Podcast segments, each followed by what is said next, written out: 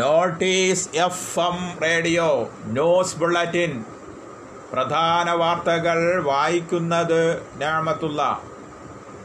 Life പദ്ധതിക്ക് മുമ്പും commission നേടിയിരുന്നതായി സ്വർണക്കടത്തു കേസിലെ പ്രതി സ്വപ്ന സുരേഷ് വ്യക്തമാക്കി. രണ്ടായിരത്തി പതിനെട്ടിലെ പ്രളയത്തിൽ തകർന്ന വീടുകളുടെ അറ്റകുറ്റപ്പണിക്കാണ് സ്വപ്ന കമ്മീഷൻ കൈപ്പറ്റിയത്. എൻഫോഴ്സ്മെന്റ് ഡയറക്ടറേറ്റിന് നൽകിയ സ്വപ്നയുടെ മൊഴിയിലാണ് ഇക്കാര്യം പറയുന്നത്. പ്രളയത്തിന് തൊട്ടു പിന്നാലെയാണ് യു എ ഇ കോൺസുലേറ്റ് കേരളത്തിലേക്ക് സഹായം എത്തിച്ചത്. പ്രളയത്തിൽ തകർന്ന നൂറ്റി അൻപത് വീടുകളുടെ വയറിംഗ് ഉൾപ്പെടെ അറ്റകുറ്റപ്പണിക്കാണ് യു എ ഇ കോൺസുലേറ്റ് സഹായം വാഗ്ദാനം ചെയ്തത്. കോൺസുലേറ്റുമായി അടുപ്പമുള്ള തിരുവനന്തപുരം സ്വദേശിക്കാണ് അറ്റകുറ്റപ്പണിയുടെ കരാർ ലഭിച്ചത്. ഇതിനായി യു എ ഇ കോൺസുലേറ്റ് സഹായം നൽകി. ഈ കരാറുകാരനാണ് കമ്മീഷൻ നൽകിയതെന്നും സ്വപ്ന മൊഴിയിൽ വ്യക്തമാക്കി. കേരളത്തിൽ ഞായറാഴ്ച ഒൻപതിനായിരത്തി മുന്നൂറ്റി നാൽപ്പത്തേഴ് പേർക്ക് കോവിഡ് സ്ഥിരീകരിച്ചു. എണ്ണായിരത്തി ഇരുന്നൂറ്റി പതിനാറ് പേർക്ക് സമ്പർക്കത്തിലൂടെ രോഗബാധ.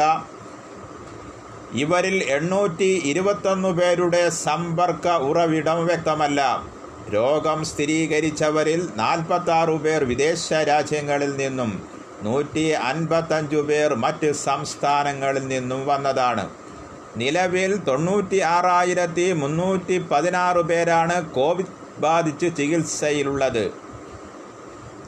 ഇന്ന് എണ്ണായിരത്തി തൊള്ളായിരത്തി ഇരുപത്തിനാല് പേർക്ക് രോഗം ഭേദമായി ഒരു ലക്ഷത്തി തൊണ്ണൂറ്റൊന്നായിരത്തി എഴുന്നൂറ്റി തൊണ്ണൂറ്റെട്ട് പേർക്ക് ഇതുവരെ കോവിഡിൽ നിന്നും മുക്തി നേടി.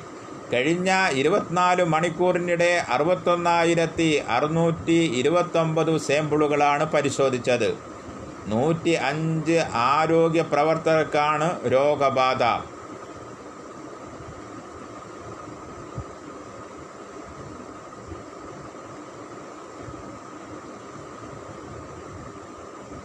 കോവിഡ് വ്യാപനത്തിന്റെ പശ്ചാത്തലത്തിൽ അടച്ച കേരളത്തിലെ ടൂറിസ്റ്റ് കേന്ദ്രങ്ങൾ തിങ്കളാഴ്ച മുതൽ തുറക്കും. ഹിൽ സ്റ്റേഷനുകൾ സാഹസിക സഞ്ചാര കേന്ദ്രങ്ങൾ കായലോര വിനോദസഞ്ചാര കേന്ദ്രങ്ങൾ എന്നിവയാണ് തുറന്നു നൽകുക. ബീച്ചുകളിൽ അടുത്ത മാസം ഒന്നു മുതലായിരിക്കും പ്രവേശനം അനുവദിക്കുക. കോവിഡ് പ്രോട്ടോക്കോൾ പാലിച്ചാവും അഡ്മിഷൻ നടത്തുക. ഇതുമായി ബന്ധപ്പെട്ട് സർക്കാർ മാർഗരേഖ പുറത്തിറക്കി. ഗവൺമെന്റ് അനുമതിയോടെ ടിക്കറ്റ് സംവിധാനമുള്ള കേന്ദ്രങ്ങൾ സാഹസിക വിനോദസഞ്ചാര കേന്ദ്രങ്ങൾ ഹിൽ സ്റ്റേഷനുകൾ എന്നിവയാണ് ആദ്യഘട്ടം തുറക്കുന്നത്. നിലമ്പൂർ തേക്ക് മ്യൂസിയം ആഡ്യൻപാറ വെള്ളച്ചാട്ടം തുടങ്ങിയവയും തുറക്കും. കോവിഡ് പ്രോട്ടോകോൾ പാലിച്ച് നിശ്ചിത സഞ്ചാരികൾക്ക് മാത്രമായിരിക്കും പ്രവേശനമെന്നും മാർഗരേഖ വ്യക്തമാക്കി. മുംബൈ നഗരത്തിന്റെ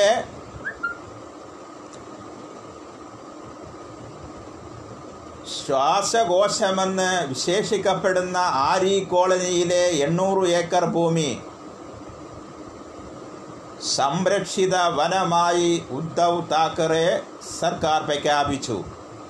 ഫണ്ണാവിസിന്റെ നേതൃത്വത്തിലുള്ള കഴിഞ്ഞ ബി സർക്കാർ മെട്രോ കാർ ഷെഡിനായി മരങ്ങൾ വെട്ടിമാറ്റാൻ തീരുമാനിച്ച സ്ഥലമാണ് ഉദ്ധവ് വനമായി പ്രഖ്യാപിച്ചത്. ആരിയിലെ രണ്ടായിരത്തി എഴുന്നൂറോളം മരങ്ങൾ വെട്ടിമാറ്റാനുള്ള അന്നത്തെ സർക്കാർ തീരുമാനത്തിനെതിരെ വ്യാപക പ്രതിഷേധം ഉയർന്ന പശ്ചാത്തലത്തിലാണ് പുതിയ തീരുമാനം.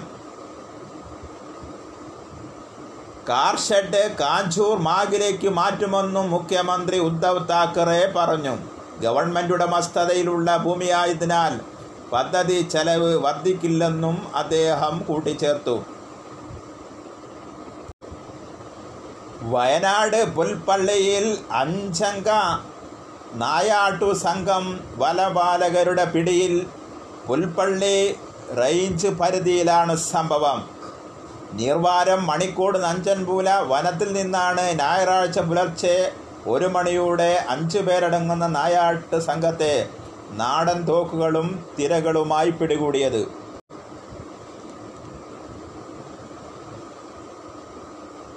കോവിഡ് ബാധിച്ച ഗർഭിണിയായ യുവതി മരിച്ചു. ഇടക്കൊച്ചി കണ്ണങ്ങോട് സ്വദേശി ലക്ഷ്മിയാണ് മരിച്ചത്.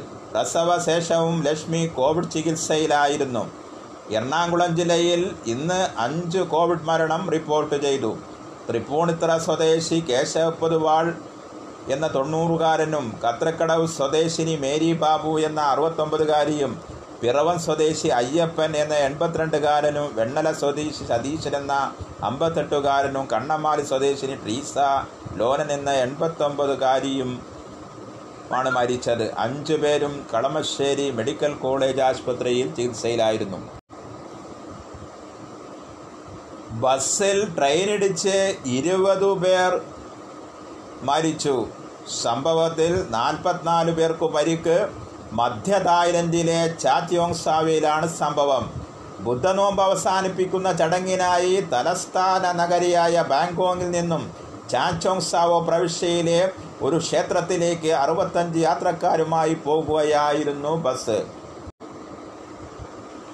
ബംഗാൾ ഉൾക്കടലിൽ രൂപം പ്രാപിച്ച ന്യൂനമർദ്ദം തീവ്ര ന്യൂനമർദ്ദമായി മാറി.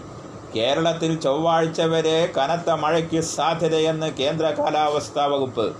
ഇടുക്കി പാലക്കാട് മലപ്പുറം കോഴിക്കോട് വയനാട് കണ്ണൂർ കാസർഗോഡ് ജില്ലകളിൽ യെല്ലോ അലർട്ട് പ്രഖ്യാപിച്ചു. കേരളത്തിൽ ചൊവ്വാഴ്ച വരെ ശക്തമായ മഴയ്ക്ക് സാധ്യതയെന്നും മുന്നറിയിപ്പ് നൽകി.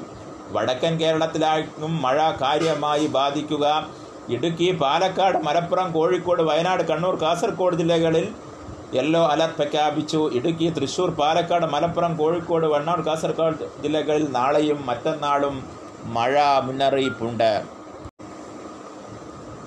കോവിഡ് ഡ്യൂട്ടിയിലുണ്ടായിരുന്ന അധ്യാപകൻ കോവിഡ് ബാധിച്ചു മരിച്ചു. പുത്തീകെ സ്വരംപയിൽ മുക്കാരിക്കണ്ടം സ്വദേശി എം പത്മനാഭൻ ആണ് മരിച്ചത്. സൂരംപയിൽ ജി എച്ച് എസിലെ അധ്യാപകനായിരുന്നു. പുത്തീകെ പഞ്ചായത്തിൽ പത്മനാഭനെ കോവിഡ് പ്രതിരോധ ഡ്യൂട്ടിക്കായി നിയോഗിച്ചിരുന്നു.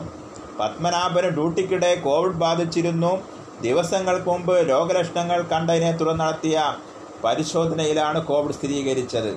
ഇതേ തുടർന്ന് അധ്യാപകനെ മഞ്ചേശ്വരം ഗോവിന്ദപ്പൈ കോളേജിലെ ഫസ്റ്റ് ലൈൻ ട്രീറ്റ്മെന്റ് സെന്ററിൽ പ്രവേശിച്ചിരുന്നു ഇതിനിടെ തനിക്ക് മതിയായ ചികിത്സ ലഭിക്കുന്നില്ലെന്ന് സഹപ്രവർത്തകരെ വാട്സാപ്പിൽ മെസ്സേജായും ഫോൺ വിളിച്ചും അറിയിച്ചിരുന്നു. മറ്റ് ആശുപത്രിയിലേക്ക് അധ്യാപകനെ മാറ്റാൻ അധികൃതർ തയ്യാറായിരുന്നില്ല.